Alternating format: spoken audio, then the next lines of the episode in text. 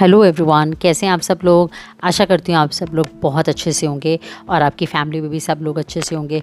और please please मेरे channel को लाइक शेयर एंड सब्सक्राइब करिए ताकि मैं आपके साथ बहुत कुछ और भी शेयर कर सकूँ लाइफ के से रिलेटेड एक्सपीरियंसेस आपके थॉट्स कमेंट्स में प्लीज़ अपने व्यूज़ छोड़िए। आप क्या सुनना चाहते हैं और हम आपके भी एक्सपीरियंस शेयर कर सकते हैं यहाँ पर।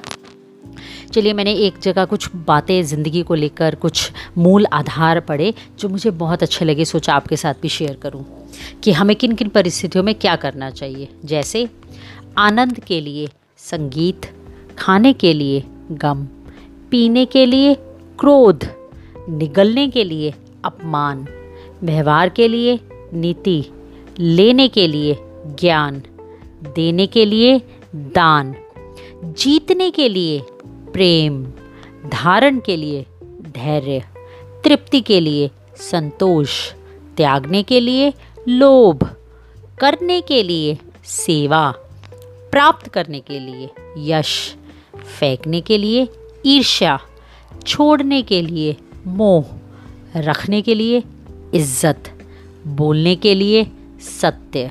देखिए, ये जीवन में बहुत छोटी छोटी सी बातें और लगभग लगभग हम सबको ये बातें सबको पता है। बट हम लोगों के लिए करना इतना डिफ़िकल्ट हो जाता है कि हम हर जगह सच नहीं बोल सकते, हर जगह हम ये नहीं कर सकते, हर जगह हम वो नहीं कर सकते।